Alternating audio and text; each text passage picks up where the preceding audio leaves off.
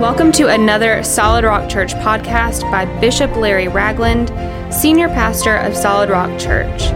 For more information and content, please visit solid rock church dot com. We hope that you enjoy this podcast and you have a blessed day. Well, mm, I got up this morning, a devil casting out mood. I got up this morning in a, in a hell shaking up mood. I got up this morning saying, I don't care what you think about me. I don't care. I'm telling you, I'm fifty-two years old, and the older I get, the more I become realized I, I ain't got, I don't know how long I got left, but I'm telling you right now, I, not only am I not finished, Hutch, I'm just now getting started. I'm just now getting started. I'm telling you, we are just now getting started. Oh, the, the days of the church are not over. The days of the church are about to begin in our generation. Well, you're going to have to decide who you are. You're going to have to decide who you're going to listen to. You're going to have to decide what you believe. I can't run your life. I don't want to run your life. But if I'm your pastor, I'm going to tell you what is on, what Holy Spirit has put on my heart to say. Mm. Well, I feel Jesus. I thank God. I'm like David. I was glad when they said unto me, let us go into the house of the Lord. Woo! Camera operator, you go, you go earn your money today. I got a feeling I'll be moving a lot today. Huh? Mm. Jesus. Jesus. Boy, it's one of them days I'm going to get in trouble. I can feel it. I'm going to get in trouble. Oh, yeah, because you know what? You know what I'm about to do. Your job to remind me. I ain't doing no video now, so taking no offering right now. I'm preaching. I'm preaching. I'm, I'm, I'm not letting this anointing leave me. I've been doing this too long to know what I feel right now. I'm not letting this thing move, leave me. I ain't giving no room for the devil to take this anointing. I'm preaching the gospel right now. Hallelujah.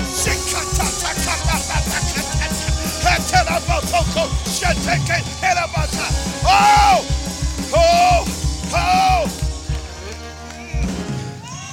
Hey! Oh! Mm. So you'll still have time to give. You'll still have time to see the announcements. You, you'll let me get in trouble now. It's your job not to let me forget, all right? Mm. Oh, God. Somebody say, preach, preacher man. I want you to know that I got up this week. You know, I'm only going in two parts of that series, Reconnect. And I was, I was getting my, my message ready. And the Lord said, you're done. When I tell you, when I tell you to close another book and open up another chapter, you do what I tell you to do. So I closed the book. I said, well, what are we going to preach this weekend? He said, it's time for you to tell your church. It's time for you to tell the people watching online that you need to define what the new normal is. So I'm going to define it for you today. I'm going to tell you the truth of what to a child of God the new normal is. Huh? Whatever lights we need to do, give me some preaching light. Give me whatever you need to do to make sure folks are, oh, if this is it, this is it. But I want to tell you something right now. I ain't going to read the confession. Just, just shout this with me. I am what it says I am. I can do what it says I can do. Preach, preacher man.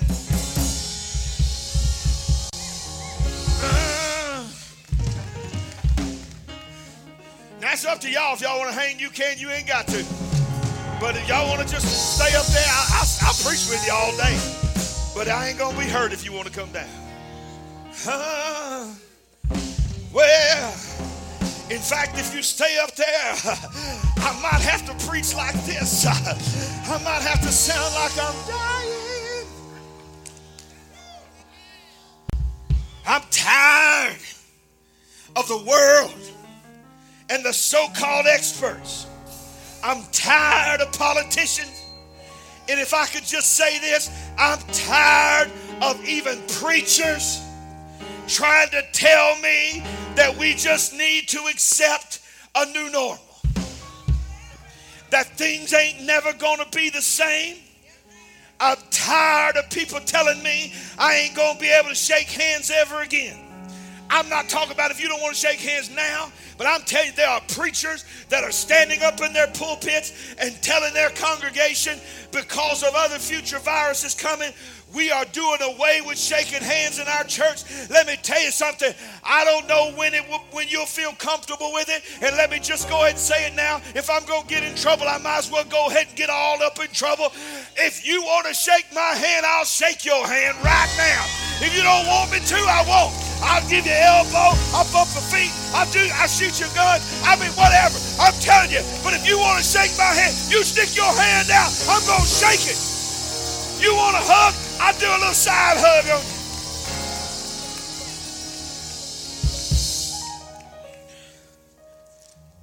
Isaiah forty-three eighteen says this, do not remember the former things, nor consider the things of old.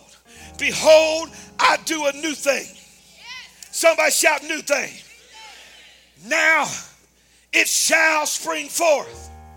Shall you not know it? Shall you not know it? In other words, in the middle of what you feel like is falling apart, I'm doing something new. But the problem is there'll be a generation that will not know it. Are y'all hearing me? Because you will buy in to the world's definition of the new normal. I'm telling you right now, I know there's a new normal. I declare there's a new normal. I say unto God, let there be a new normal, because I don't want to go back to the way it used to be. I don't want to go back to laziness, complacency, weak, anemic church. I want the new normal to be an Acts chapter two church. I want the new normal to be a church that the Bible tells us, go back to that scripture, verse nineteen. It says, I will even make a road in the wilderness and rivers in the desert. You may feel like we're in a desert, but what you don't realize, if you just let God open your eyes, you'd see in the middle of that desert where you thought everything was falling apart, there is a river. Woo! My God, there is a river flowing. When you're when you're lost in the wilderness and you're thinking, how in the world am I ever going to get out? You shake your head when you look at the news. Shake your head when you read the news. And you say, my God, how long is this going to take to come out of this? When are we ever going to get out of this? It looks hopeless. If you'll understand that this is what God is trying to say. In the middle of wandering in the wilderness, some of y'all are stepping right over the road that God's already made, and you can't even see it. Shall you not know it? I'll do a new thing. But shall you not know it? Meaning there'll be people, while God is doing a new thing, God is doing a fresh thing, God is bringing the church back to being the church. He's making roads in the wildernesses. He's making rivers in the desert, and we don't even know it. Hey, I'm telling you what, we're going to know it in this church. So yeah, there is a new normal, but it ain't what they're trying to tell you. You ain't going to box me in isolation away from God's people. You ain't going to tell me I can't worship God. You ain't going to tell me that I... Listen, y'all, y'all don't want me to say what's going through my head right now. Y'all don't want me to, because they, they, they might come in here and arrest me.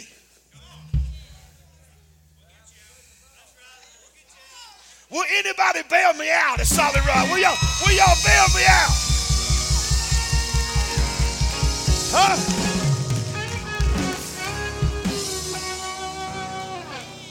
I don't know if y'all can handle it. I guess y'all can handle it, because y'all, y'all are at church. Y'all did brave the danger of coming to church.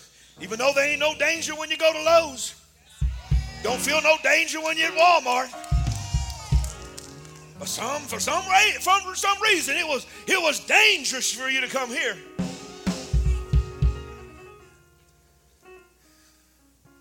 It's what they said this week. This is where this is where I'm gonna really get in trouble. It's what they said this week. We got Labor Day coming, and we're worried about it. This is what they said, Fifi. They said, Brother Fred, if you, now this is a silly question. Are you gonna make any barbecue on Labor Day? Oh yeah. See, that's a silly question. See, y'all don't y'all don't even know. There ain't a restaurant out there that can touch Brother Fred's ribs. Come on, somebody. And his special barbecue sauce, y'all. I'm talking about if you ain't if you ain't ever spoken tongues before, you eat them ribs, you're speaking tongues. You're speaking tongues. This is what they said this week, Fred. If you're doing a barbecue at your house, I saw this on the mainstream media from the C D C. You do a barbecue at your house, and you invite people over at your house to eat your barbecue. You need to make sure that everybody in your house that's come to your house to eat barbecue in your house is wearing a mask in your house. They said, don't, what we're worried about is people having family get-togethers without wearing a mask.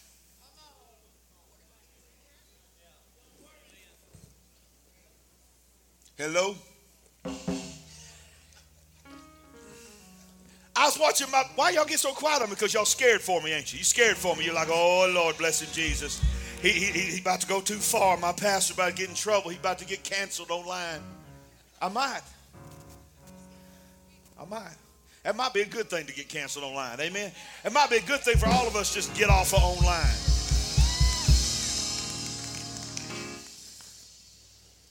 I was watching my bishop this morning, Bishop Clint. He is preaching on isolation. You know, we preached on that not long ago. He's, he's given new revelation. Powerful. He said, you know what? He said, here's where we got to get. He said, we, because he's in Orlando. He said, me and my wife and a bunch of our friends just went to Universal Studios this week to ride rides. He said, everywhere you turn, signs about six feet, stay apart, stay apart, stay apart. He said, but I noticed something when we were in line and we, our group made our way up to the front with all these signs saying, stay apart, stay apart, stay apart. He said, I noticed something very interesting. Right when we got up there, the one with the uh, the little microphone, the speaker that was making room for them to get on the ride, looked at us in our group and said, hey, are y'all all together? Mm. Oh, y'all ain't hearing me. Because if y'all are all together, y'all good. Y'all ain't got to spread a, spread apart. Y'all come on. He said, I, it hit me when I realized they were asking me if me and all my group was family. And before I ever even had a chance to even think about it, I responded, we are family. So, oh, y'all ain't getting me. Y'all ain't get where I'm going. Y'all ain't get where I'm going. Listen. Hey, I got a question. Before y'all come on up to the altar and do all your thing, I got a question. Are all y'all together? Huh? Are all y'all together? Are all y'all part of the same family?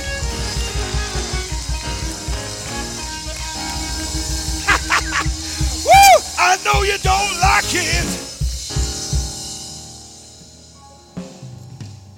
it. Every week, I hate doing this, but I got to do it. Every week I got to say, I ain't telling you not to be safe. I ain't telling you not to do anything that makes you feel uncomfortable. I'm just trying to keep your mind focused when we come out of this, that we don't come out into buying into their new normal. Because let me tell you something. You've heard it all your life and you hear it right now. The battlefield of the devil is in the mind.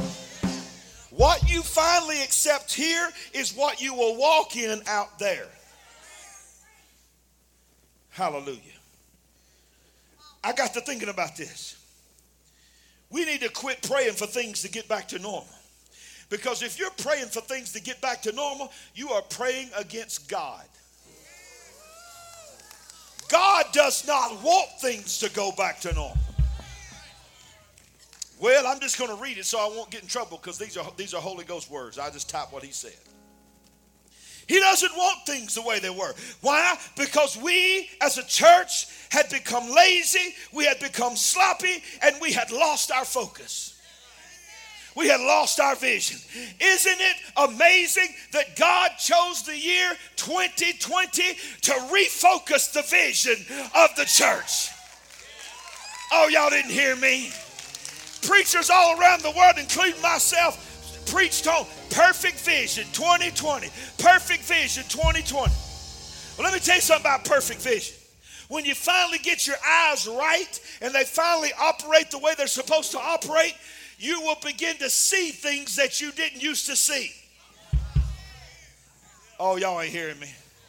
At a distance and clearer than you've ever seen before.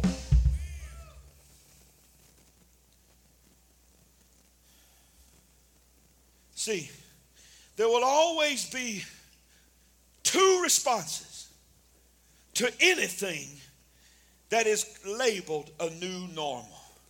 I'm going to tell you something about Jesus. When Jesus came on the scene, in your Bible, in the Gospels, when he at age thirty uh, w- went down in the river Jordan and was baptized by his cousin John the Baptist, he come up out of that water and the Spirit of the Lord lit upon him like a dove, and the Father from heaven said, "This is my beloved Son in whom I'm well pleased." I'm going to tell you something. When he come up out of that water and he walked up out of that river and he went immediately into the, into the wilderness, into the mountains, and he fought the devil face to face for forty days and forty nights, and he didn't eat a bite of food. Supernatural, the Holy Spirit kept him alive in body form. But when the Bible said when he came down off of that mountain from fighting the devil face to face, watch this, he didn't come down in weakness. Read your Bible. He didn't come down in timidness. Read your Bible. He didn't come down in second guessing why he was there. Read your Bible. The Bible said he came down in power. Oh, oh, it said he came down in power, preaching, "Repent ye, for the kingdom of heaven is at hand."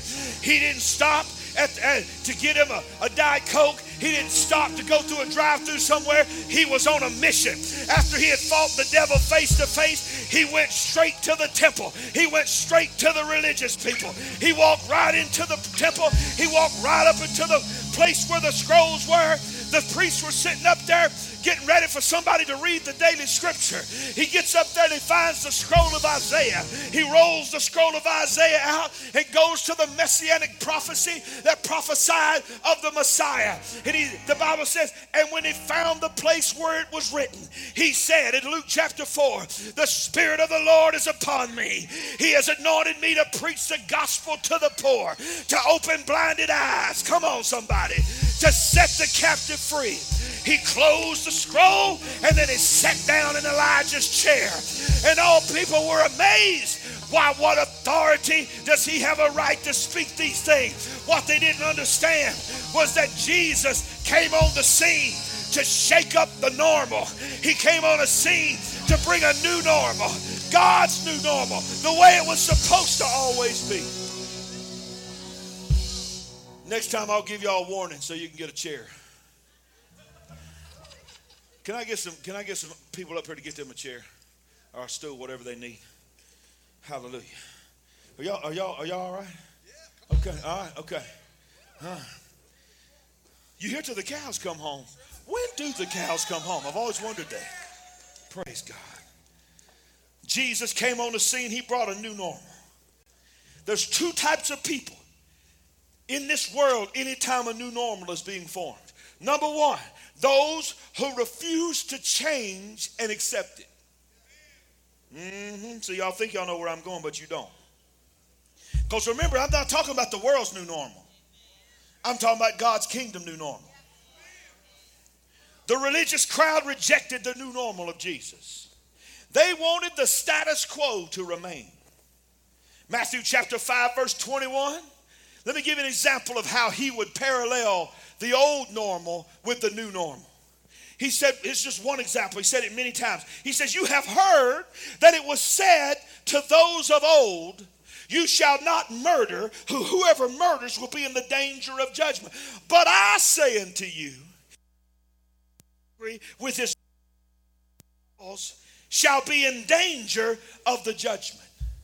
You've heard it said correctly that you should not murder or you'll be in danger of judgment. But I'm bringing a new normal and I'm taking that to another level. Y'all hear me? Remember what he said. Jesus said, I came not to destroy the law, but rather to fulfill the law.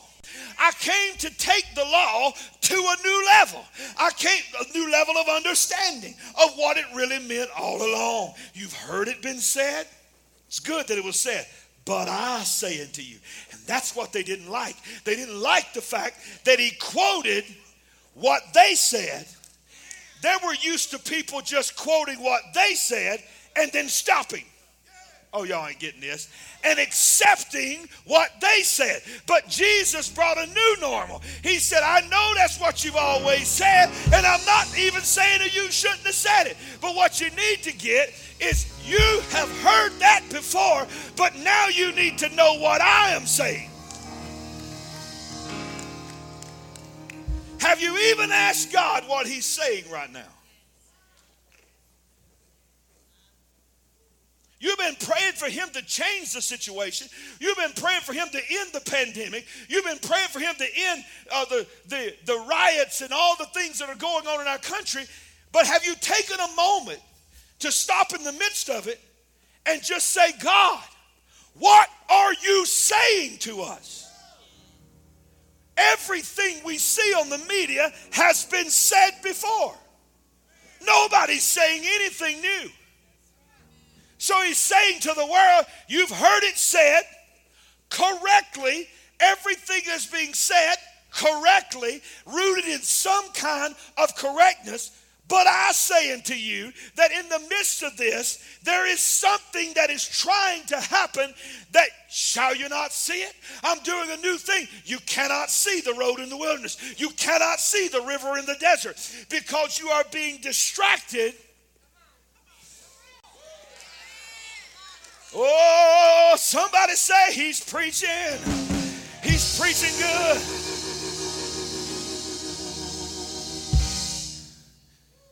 There's those who refuse to change when God is doing a new normal. The second, and this is a group that you need to be a part of when it comes to God's new normal, is those who refuse to be someone who will not change. Oh, you didn't get that. I'm telling, oh, this is the way it worked for my granddaddy. This is the way it worked for my daddy. It's the way it's always worked. I'm not saying change the gospel. I'm not saying change the message. You ain't, nobody's ever got the right to change the message. Huh? But I'm talking about be open to rivers in the desert. Be open to roads in the wilderness. Shall you not see it? Listen to this. This is the heart of someone Who, will, who has an open heart to, you know, I've always said this, you know, you, you heard that saying, you know, I'm not trying to throw the baby out with the bathwater. You ever heard that? Which I, I, I want to know the origin of that. I, I, I, I want to know who was the first one to come up with it. You know, tell me. It's a long story. Tell me later. Okay.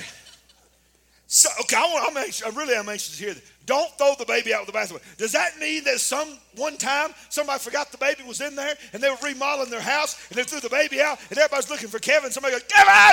And somebody said, he's in the bathtub. I was like, in the bathtub? I just threw the bathtub out. Oh my goodness, I just threw the baby out with the bathwater. No, probably not. But I say it this way.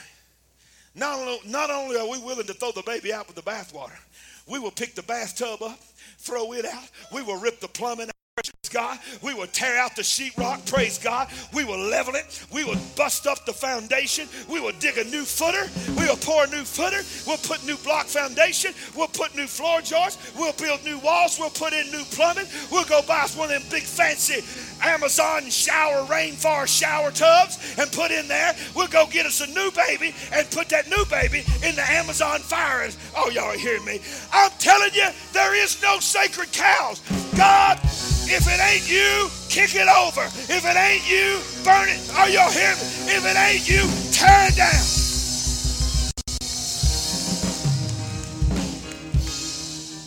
Psalm one thirty-nine, twenty-three says this, search me, O God, and know my heart. Try me and know my anxieties. How many of those? There's a lot of folks that got a lot of anxiety right now. Try me and know my anxieties, and see if there is any wicked way in me, and lead me in the way everlasting. In other words, in my stress, in my collapse, in when everything is crumbling, Lord, search me. Oh, y'all ain't hearing me. I'm low, I'm an open book before you, God.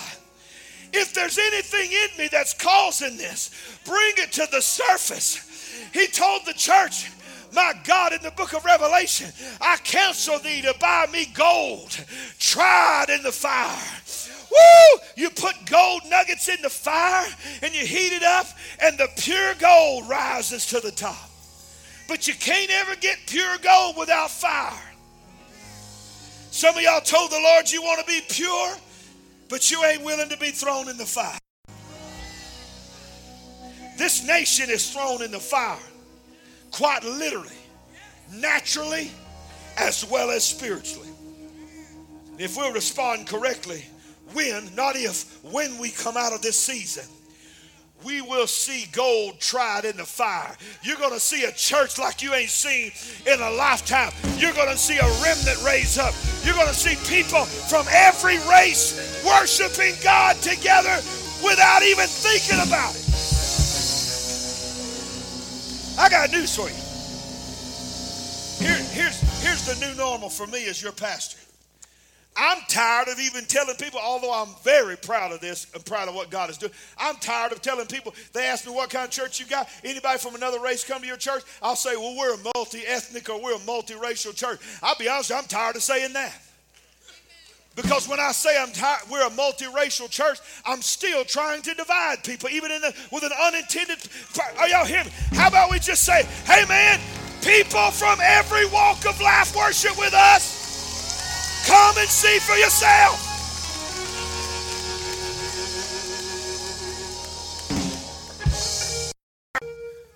I had somebody tell me after church last week, y'all know I've told y'all that I ain't white. Y'all know that, right? I done said that so many times, people laugh at me. I'm not ashamed to say it. My favorite preachers in the world have always been black brother preachers, praise God. And every time, you heard, you heard the man last week get up here and say, when he discovered me online, he called his daddy and said, man, you got to hear this black preacher from Alabama.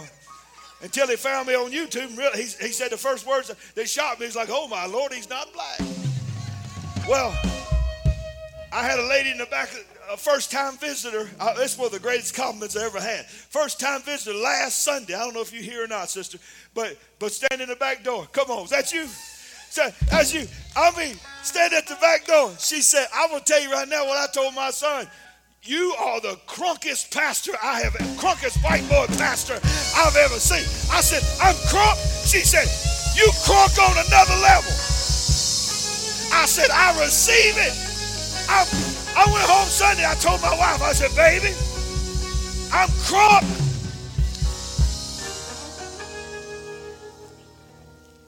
Y'all still alive? Can we have fun when we come to church? My God, Lord knows we need we need to laugh a little bit right now. Lord knows we need to feel just relaxed a little bit. I'm thankful for a place where I can just come and just be relaxed. Or I can just get around my brothers and sisters and not have to filter everything.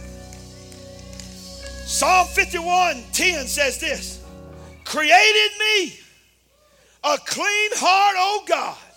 Say it out loud with me. And renew a steadfast spirit within me.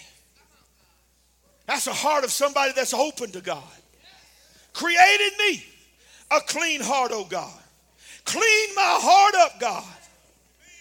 Renew my spirit, God. Who wrote this? David. When did he write this? When he was king. When did he say these words? When he was sitting on a throne and the prophet Nathan came in after he, David, had, had committed murder and murdered the husband of a woman that was not his wife, that he had had an affair with and that was going to eventually have a child with, and he had arranged for his death. He had so far left God.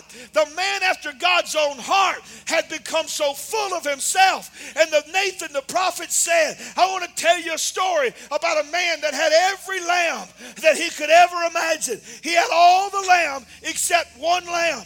And there was another man in the village, all he had was one lamb. He didn't have nothing but that one lamb. He loved that lamb. He took care of that lamb. It's all he had. But the man that had every lamb wasn't satisfied not having the one lamb. So he went and he took the one lamb away from the man so that he could have all the lambs. What do you think about that, David? David, the Bible says, stood up, slammed his scepter into the floor and said, who is this man? Because whoever this man is, is worthy to be put to death today. And Nathan said something powerful. We need to understand this in this day. He looked at David probably with a little, even though he was the prophet, he understood, I could probably die right now. But uh, uh, obeying God, bringing, going against the status quo, he looked at the king of all of God's people and he said, when David said, who is this man? Nathan said, behold, you are the man. You are the man. This generation would say, boy, don't you know who I am? How dare you? You ain't got no right to talk to me this way. Off with your head. But sometimes you need to be called out. Sometimes you need somebody to tell you the truth. Sometimes you need a preacher to preach on sin. Sometimes, sometimes you need to be reminded there's a heaven to gain and a hell to shine. Some.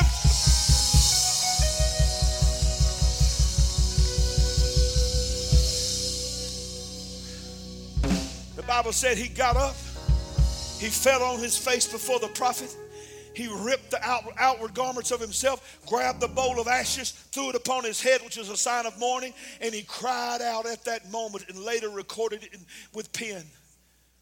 Create in me a clean heart, O God, and renew a right spirit within me. Now you got the rest of the story. When you hear people quote that, now you remember this was the words of a man who had just been exposed, that made a decision to accept change. I don't care if you're sitting on the throne, King of Israel, or if you're sitting in the White House. I don't care what your title is. I don't care how much money you got. You're going to stand before God. Can I be real with you? If I've already made a lot of you mad, I might as well make the rest of you mad. Some of y'all have made the current president, before y'all shout, and the former president, why did he get so quiet? Into gods.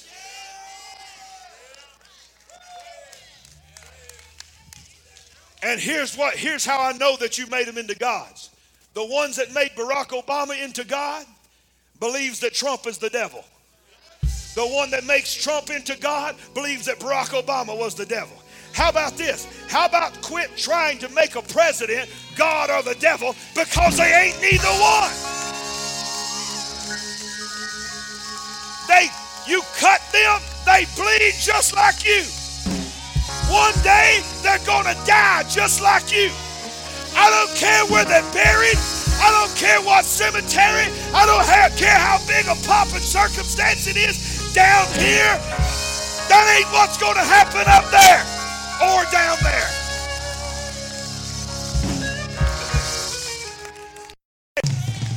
Jesus, I feel the Holy Ghost. I feel the Holy Ghost. Quit it.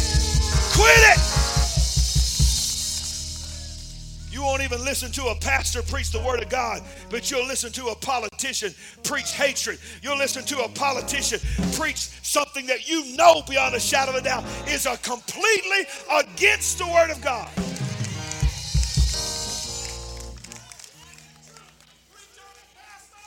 I'll tell you right now, I'm, I'm telling you,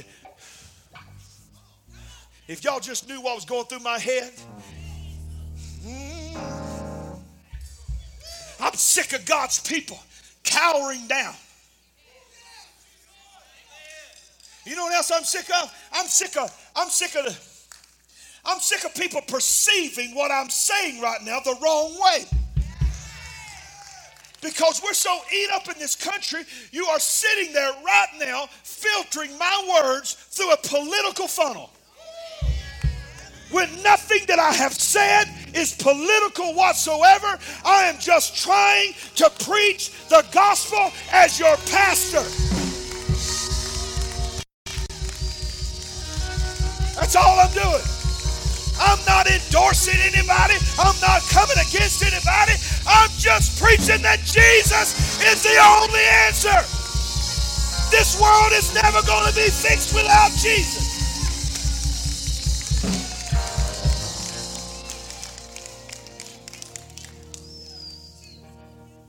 Proverbs three five says this, trust in the Lord with all your heart. Lean not to your own understanding.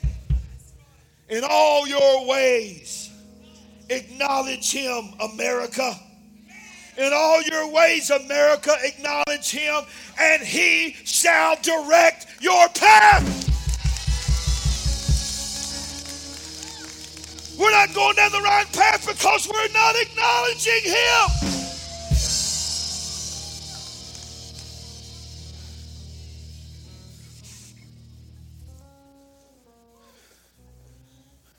So I said, God, what is your new normal? What is the new normal, God? And I heard the Holy Spirit say this. The new normal is the new old. I'm like, what? The new old? He said, it's going to be new to everybody. But the new normal that's going to be new and fresh and a new thing is really me bringing people back to the way I had it in the book of Acts. Man, I'm telling you right now, I'm about to, I'm about to get in serious trouble. I'm going to say it. Just like everything else politically, when you hear Make America Great Again, you either shout, yeah, or you go, I don't, I hate that. It was never great. Or what do you mean by that? That it was, how about this? How about, uh, how about us not being so passionate about making America great again? How about us make the church great again? Come on. How, how about, how about, how about we just quit worrying about that? And if the church starts being who they're supposed to be, then America will take care of itself.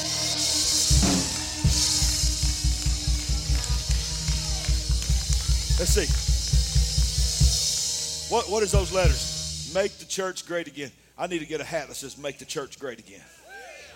Because the church has always been great. You know what I mean. I'm not, I'm not saying we can't make the church great. I just mean this. It's time for us to get back to what the church was supposed to be. That's where we get messed up. Some of y'all, y'all some of y'all sitting there thinking, I don't know if I'm going to be back next Sunday. I love him and everything, but he's just he's just getting a little too crazy and wild. Nope. Nope, nope. Shall, shall you not see it? All I'm doing is telling truth. You know that. You know that. That's all I'm doing is telling truth. So if we're going to go back to the old, I got to hurry because I still got announcements and offering to do. All of y'all are in charge of reminding me of that. Okay? If the new old, the, the new normal is the new old, then I start saying, what are, what are you talking about, God? He, he just said, jot down a few quick things, and you might want to write these down and take notes. I'm just going to go through them fast. We used to believe God first. These are going to be simple things, but they're, they're simple. They're so simple they've confounded the wise. We, we've, we've labeled them so simple that we like, oh, we need a deep word, Pastor. I, I need you to break down the Hebrew and the Greek. I need you to get deep so that I can feel like, my God, I mean, I don't have a clue what he said today, but I'm sure it was really good. Some of y'all get that later.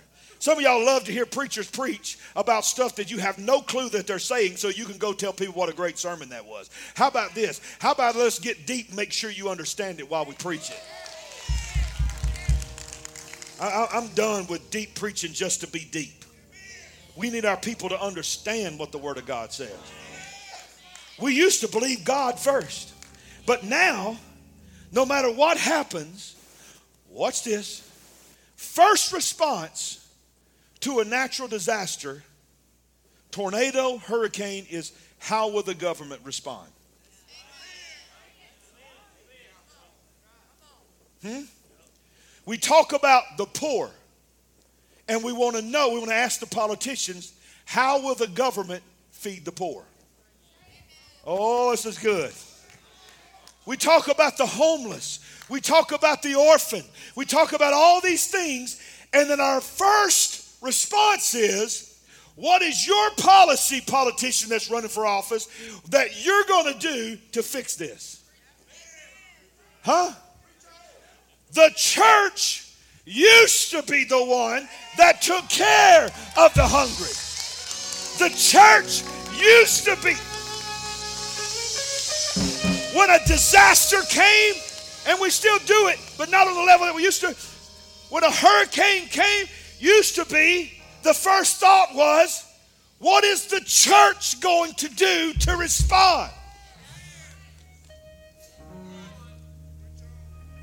We used to believe God first, but now we believe the so-called experts first. Woo.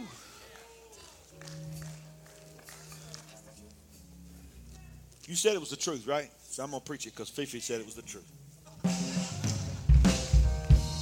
What, what what was that title you got? I can't remember what your title is for me. What's your title?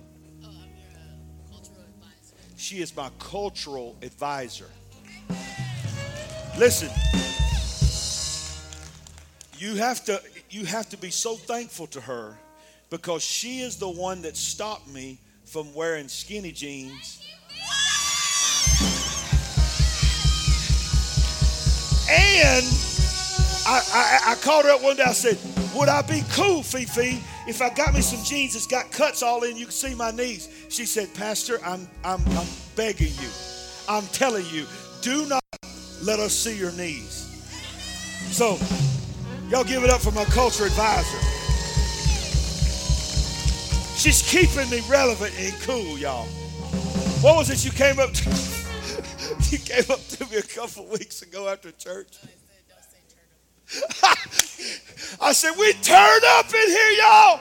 We turn up. She come up to me after church. She said, Pastor, I need to talk to you. I said, what is it? She goes, we don't say turn up anymore. I said, I said, I can't say we turn up. And she goes, no, no, no, no. Don't say that no more.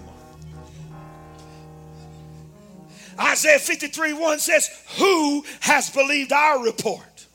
And to whom has the arm of the Lord been revealed? I want to ask you a question. Whose report are you going to believe? I'll believe the report of the Lord.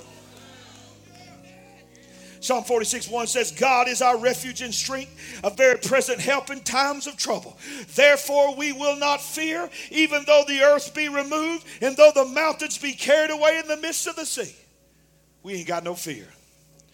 Somebody say the new normal is to believe God again first. Second point, I got to hurry. We used to go to church. Now, I know I'm preaching to the choir here because you in church. Man, what a good clap and amen I got on that one.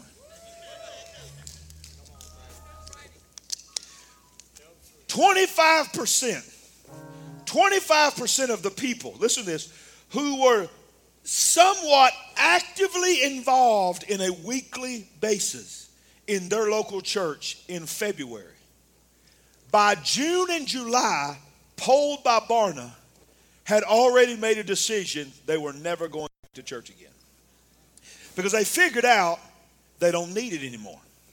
Because they can scroll and visit about ten churches and feel good about themselves in about thirty minutes while they're eating their Wheaties. Does anybody still eat Wheaties? I mean, I need so much new material. I'm serious. I don't know. Does anybody here still eat Wheaties? We got one that eats Wheaties. We have one person in our church that eats Wheaties. But we used to believe in the local church. In fact, used to the local church was the center of the community. Huh? Used to be the church was even what people gave directions by. Well, you, you know what the church is down there. Oh, yeah, yeah, yeah. Go down to the church and take a left. People knew where the church was. Nowadays, ch- cities are full of churches. But people in the community, for the most part, don't even know anything about them. Hmm? We used to treat the house of God like it was one of the most important places in the world. We used to consider the gathering of the saints to be of utmost importance.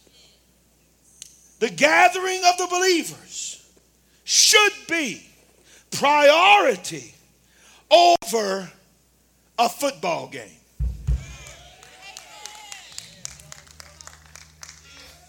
You can't go to church, but you can drive for two or three hours, stand in line, pay hundreds and hundreds of dollars for tickets. Oh, y'all ain't hearing me. Buy the most expensive hot dogs in the, on the planet. Press your way in. Sit with seventy-five thousand to one hundred thousand other churchgoers. Oh, y'all didn't hear what I just said. In a sanctuary called Bryant-Denny Stadium or Jordan Hare or Legion Field. Mm-hmm. But you can't drive fifteen minutes. Come on. You know what? I, I, I'd try Solid Rock Church if it's a little closer.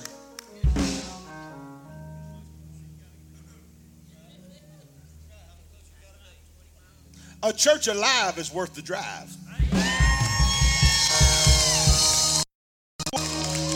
Well, yeah. We got folks in this church that when they leave, they got a, over an hour drive to get home. What time you get here, Shane? On Sundays, what time you get here? About eight thirty-five. eight thirty-five on a Sunday morning. He lives in Jasper. Y'all hear me? That's what, about an hour drive? I'm not saying the way you drive. I'm talking about for normal people. sixty miles one way. So they're going all over Walker County. They saw it. Their family saw on fire, telling everybody about what God is doing at Solid Rock. And they're like, man, I can see a change in y'all. Man, I want to go to your church. Where's it at? They told me this a while ago. The other night, they said, we tell them, well, it's in Pinson. Pinson? Pinson? The one up next to Birmingham? Y'all drive all the way to church? I'd love to go, but that's too far for me. Well, what if God had something for you in this house? Would, would, would a forty-five minute to an hour drive be worth it? Can we not prioritize the gathering? David said this in Psalm one twenty-two. I quote it all the time, but just I'm giving you scripture so you know where it's at. Psalm one twenty-two, one says, I was glad when they said unto me, let us go unto the house of the Lord. Oh, I'm almost through. What's this? I don't mean to, I don't mean to bring a sad part into this fun that we're having now. But one of the most powerful stories in Scripture is as a result of what I just told you about what David did with another man's wife. Had an affair with Bathsheba. She became pregnant with child. Well, when that child was born, it was, it was looking like it wasn't going to make it. It's in very bad condition. So they came to David to tell David, your child's probably not going to make it. He's praying, he's fasting, he's seeking God on behalf of his child. Then his child doesn't make it. You know what the Bible says he does? He goes and washes his face. Do you know where he goes after that? To the house of God. You know what he does? He begins to praise God. You know what happens? When he begins to praise God, they come to him and they say, how in the world could you praise God in a time like this? And he says, I can't go to where he is at. I mean, I, I can't bring him to where I'm at, but I can go to where he is at. So I'm going to praise God in the sanctuary. Let me tell you something. When, you, when you're going through suffering, when you're going through loss, there is no place like being around the brothers and sisters. I don't know how people go through loss without their brothers and sisters. I don't know how people suffer loss without their brothers and sisters. I'm telling you, when you lose somebody that you love and you have a family that can wrap their arms around you and speak faith into you, sometimes that's the only way you make it. How does the world make it without a church?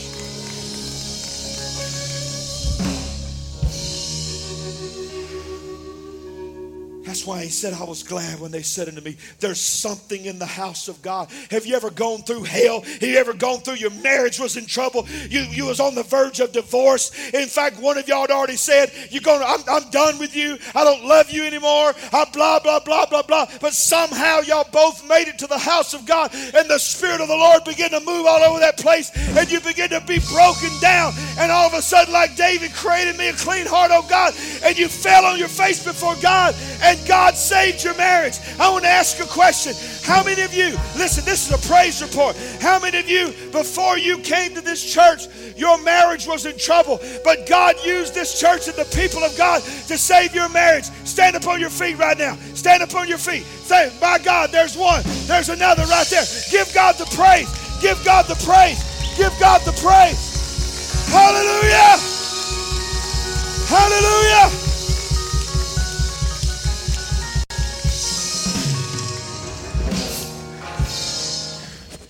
How many in here, boy, I tell you what, this ain't where I plan on going, but how many in here, at one point, you were considering that your life was no more worthy living?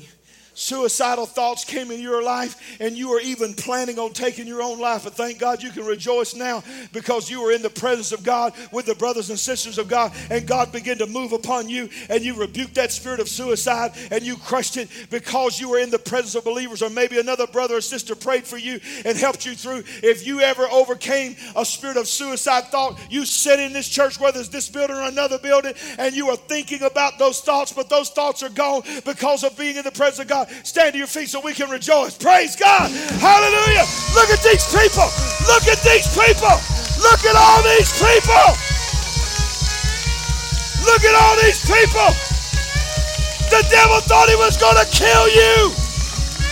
But I was glad when they said unto me, let us go into the house of the Lord. See, you don't know. I guarantee you, some of y'all saw some people standing, you never dreamed. You never dreamed that they would have ever been thinking about taking their own life. Because I got news for you. You never know what somebody's going through, period. But you certainly don't even know what somebody's going through sitting right next to you right now. That's why we got to be in one mind and one accord. Dude, let me give, let me give you a, let me give you a real world example of how you don't know what's going on. If y'all didn't know it, last night, I won't say his name right, Chadwick Boseman, right? Did I say it right? Amen. I'm telling you right now, one of the best superhero movies ever made is Black Panther. He's Black Panther, y'all. Wakanda forever. Watch this. He passed away this week. When I first saw it, I thought it was one of them things that you always see. So, oh, it's so sad somebody died. You know, it's fake. I thought that was fake news. But it was real. He's forty-two, forty-three years old. Watch this. Been battling serious colon cancer for four years. While he's battling this colon cancer, he he is Black Panther. All the things that he did, he was, he people that work with him on some of the recent films that he's made said he would do some of his stuff and then have to miss a few days because of treatment. But you'd never know it. The whole world is shocked. People that even knew him had no idea that he was battling on that level. When I saw that, I thought, this caught everybody by surprise. No one knew other than his intimate family that for four years this man was battling cancer. But you know what I thank God for? For those that was in his family that posted, they said he loved Jesus with all his heart. He, they said he loved his church. He went to a Holy Ghost church in Los Angeles. Come on, somebody. So here's what I say. My God, Black Panther is dancing all over heaven right now because he loved Jesus. To be absent with the body is to be present with the Lord. Hallelujah.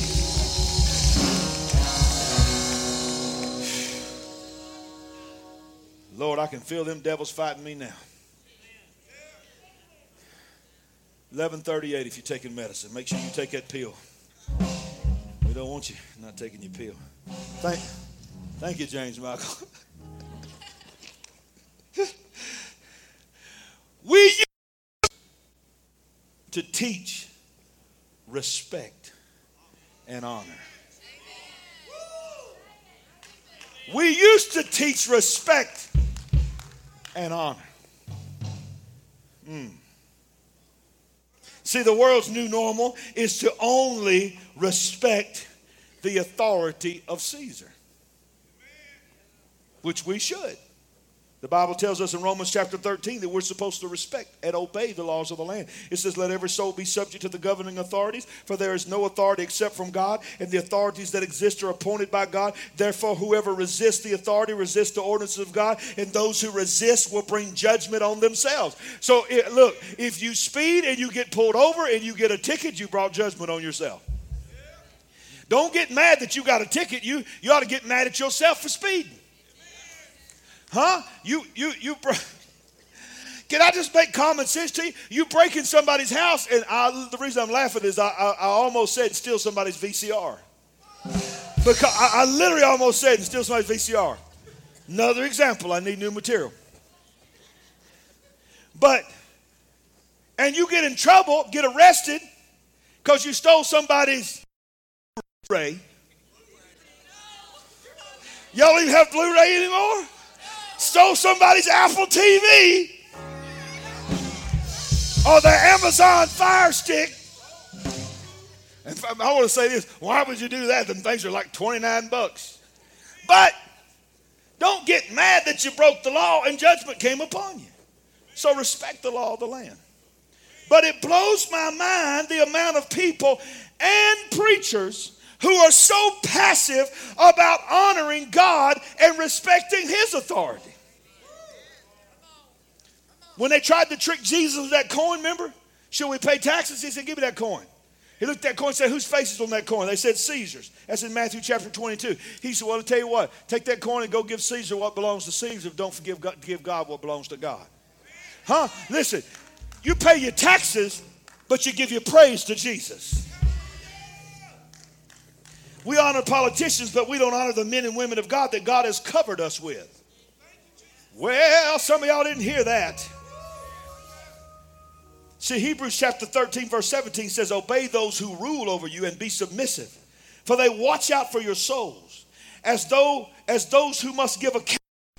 Let them do so with joy and not with grief, for that would be unprofitable for you. Mm-hmm.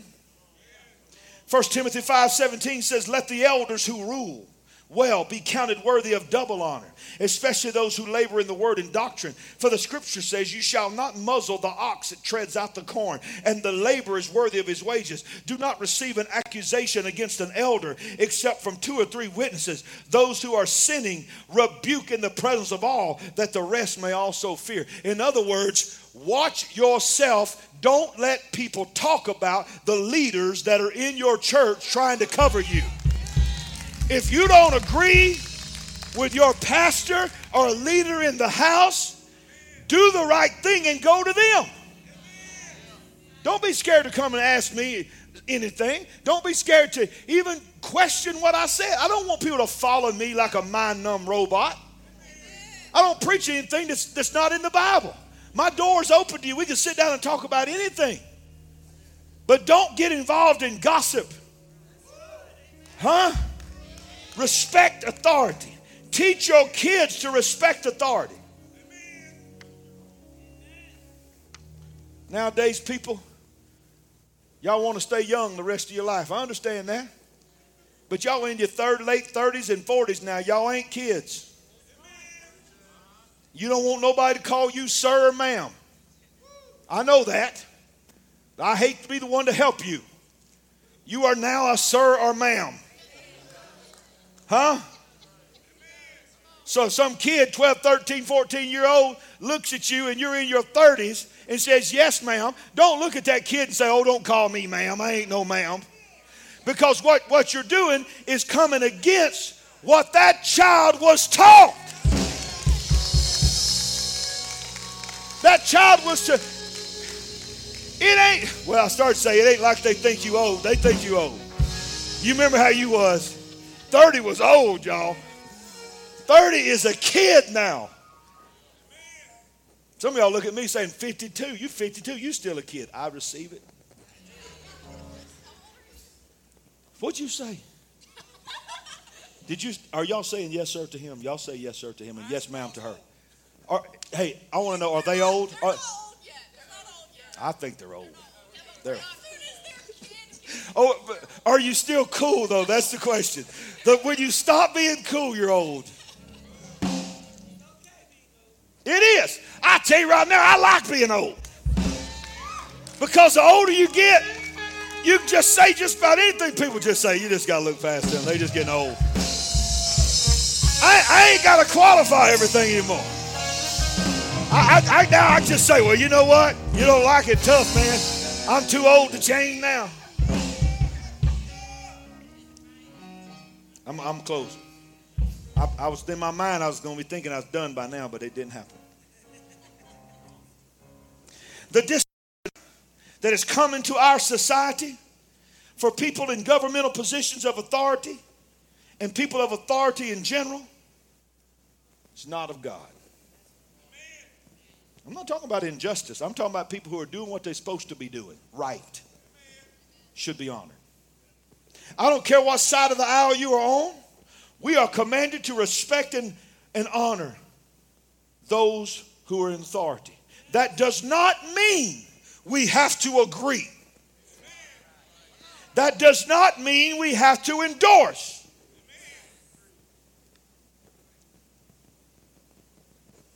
I might as well just go ahead and finish it off and, and just find out who's really part of my church. We'll, we'll see next Sunday, I guess. I'm old enough to remember when George W. Bush was president that people, I remember people saying, he's not my president. I remember when Barack Obama was president, he had a group of people saying, well, he's not my president. And now I hear people with Donald Trump as president saying, he's not my president. And the truth is, you go all the way back to, to Bill Clinton, you had people saying, he's not my president. Everybody that's ever been a president, just because you don't agree with him, he's still your president. Well, when you say he's your president, that does not mean you like him. That does not mean you agree with him. That does not mean you like anything about him whatsoever and can't wait for him to be gone. But he is the president. And when, you're hit, when your kids hear you say that, what do you think the next generation is going to look like? What we are experiencing in this country is the result of my generation, not this generation. This generation is simply being what my generation taught them to be or not be.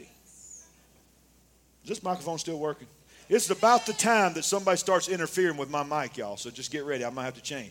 I truly do believe that somewhere around this time somebody sends a signal and trying to, Big Brother is trying to stop me.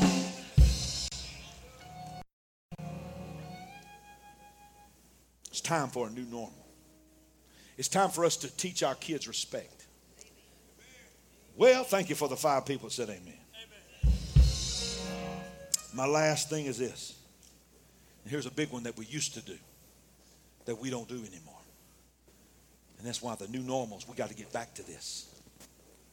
We used to share our faith and win people to Christ.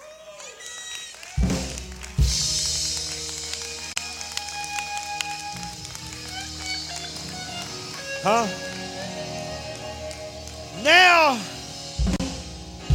we're lucky that a Christian goes to church once a week, let alone lets anybody know they work with or go to school with that they're even a believer.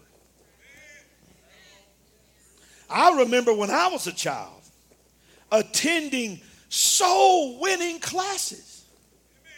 See, some of y'all don't even know what that means.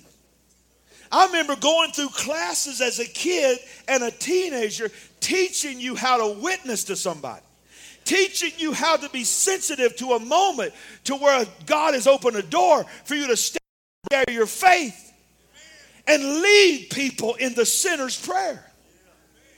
I remember when people in our church that would never grab a microphone, that would never preach the gospel, that would never stand on a stage, were winning more people to Christ than the guest evangelists.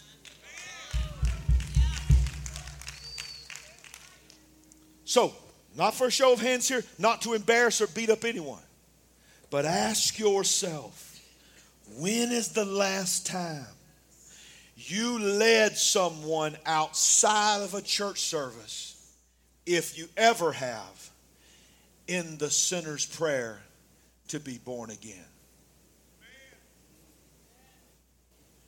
So I'm thankful that you're on fire for God. I'm thankful that you're faithful to your church. But as your pastor, the new normal is the old. Let me tell you, go back and read the book of Acts. Everywhere they went, they were on an evangelistic mission. Are you hearing me? I'm talking about winning people to Christ was important. But we've lost that in the body of Christ in this modern day. So, overcome, pray, feel, and remember these words. We've got to go back to some things in this new normal. I remember when hearing Rod Parsley say this when I was a young preacher in my twenties. And he was quoting his pastor, Doctor Lester Sumrall. He was storming across that platform in Columbus, Ohio. He was in his late twenties, early thirties, screaming to thousands of people. And he said, there is much to be gained to a return to the discarded values of the past. That went in me like a like just something went straight into my heart, stuck into my heart like an arrow. I've never forgotten it. He said, never let there be a generation that doesn't understand there's much to be gained to a return to the discarded values of the past. Not the discarded laws, not the discarded ways, but the discarded values of the Word of God that we have allowed ourselves to forget. Are y'all with me, church? So how about this? How about the church does, how about the church prays again? How, how about the church reads the Bible again? How, how about the church wins people to Christ again? How about the church learns what it means to make disciples of all men? I'm through. Romans ten, verse thirteen, let these words sink into you and let them haunt you tonight as a believer. When you lay on your pillow tonight, I pray you remember these words. This is your mandate. Romans chapter ten, which is, of course, the chapter verses nine and ten, that if thou shalt confess with thy mouth the Lord Jesus, believe in your heart to God. It's Romans' roadmap to salvation. But listen to verse thirteen. For whoever calls on the name of the Lord shall be what? Saved. How many wants to see your, your family saved? Wave your hand if you see your family. How many wants to see your co-workers saved? How many wants to see this nation saved? Come on. Wait a minute. Wait a minute. I just set you up. How then shall they call on him in whom they have not believed? And how shall they believe in him of whom they have not heard? Now, some of you are going to take this next line and disqualify yourself. And how shall they hear without a preacher? And how shall they preach unless they are sent? As it is written, how beautiful are the feet of those who preach the gospel of peace, who bring glad tidings of good things. It is time for this to be your new normal. It is time for you to see yourself the way God sees you. You are a preacher of the gospel. You may not be a pastor. You may not be a prophet. You may not be a in some type of leadership position on the platform. But Paul said, know you not that you're all ministers of the gospel. And, and remember, the Great Commission was not just for preachers. It was for all believers. And that Great Commission said, go into all the world and preach the gospel. That was for every believer. So here's the reality. I don't know your co-workers. Chances are your co-workers are never going to come to this church and hear me preach. Try as you may, ninety percent or better will never watch a single video you share with them of my preaching. But they, they eat break with you. Some of them are your friends. They know you and they're watching you. What do they see? Are you hearing me? It's time for a new normal. It's time for believers to be bold in their faith again. It's time for us to stand up against what the enemy is trying to destroy the church. This is, this is an all-out attack against the church of Jesus Christ. When it's all said and done, when the smoke is cleared, if we're not careful, the, the one entity that is going to receive the, the worst damage, there'll be more churches closed down than there will be businesses. There will be many businesses that have already closed down and will not make it. There will be many that won't come back. Many that will try and they will not be able to survive because of the world in which we live. This is the reality of where we're going. I'm not speaking negative. But I'm telling you right now, churches are closing all over the, all over the country right now. And here's, here's the issue, the problem, is those that are still, quote, unquote, open. And I don't mean that in a bad way. That was not a condescending statement. I was just trying to say that they're still open, but they've not opened their doors. They're, they're just live streaming. And people are plugging in, making comments, giving. Their giving is, is still doing good and all of this. If we're not careful, it's going to create a false sense of health. That when they finally do, right on cue, right on cue, when they do open those doors again, they're going to find a lot of people that they thought was coming back are not coming back. We've got to be bold. This church has got to be a light in the midst of darkness. We're not greater than anybody else. We don't want to be greater than anybody else, but we got to be strong and know who we are in God. Okay? If you're here today, I want to do something bold. One of the things that we used to do is call people to the altar. A lot of churches have taken the altar out, and they certainly don't call people to the altar. But I want to call anybody to the altar that wants to be saved, wants to rededicate their life to God, or just needs God to just clear their mind of all the crud so that they can think clearly again as that believer. I'm going to call you to come forth and just all the way around. Let's pray. Let's pray. I know what time it is. Come on. This, we need to worry more about souls than we do about what time it is. Hallelujah. Y'all can spread out, be comfortable, wherever, what distance you need. Anybody else? You're here today, and you say, I need to get some things right with God. There's just some issues in my life that keep holding me back, some, some temptations, some addictions that need to be broken over my life. If you're watching online, that's you, you let us know. We want to pray for you. You just, you just join us and pray with us. Is there anybody else that needs to come?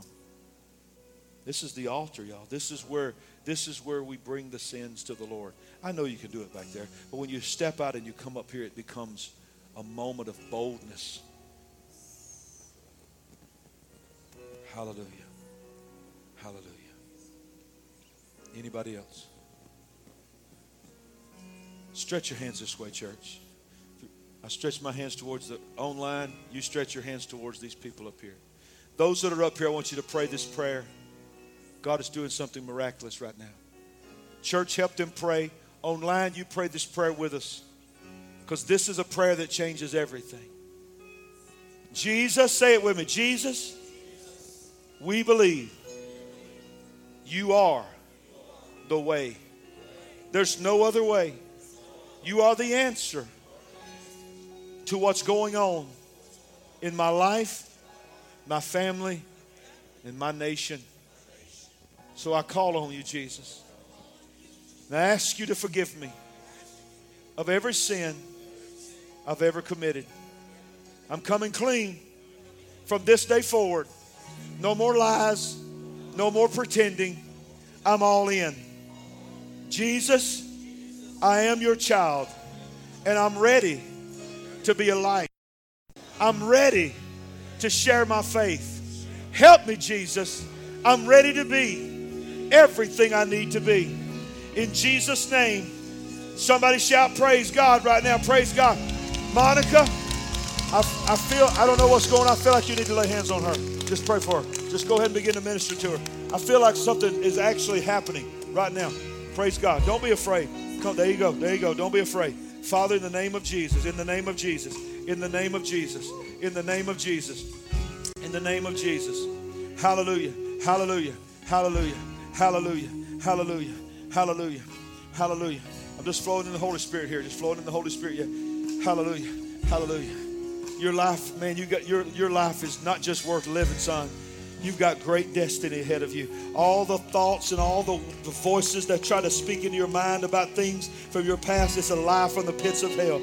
You, you're about to walk into greatness that you never dreamed was even possible for you. There's a call on your life. There's a purity in your heart that I've seen in very few people. Not only is your life worth living, it's a great life. God has forgiven you. You're a man of God. Hallelujah. Hallelujah.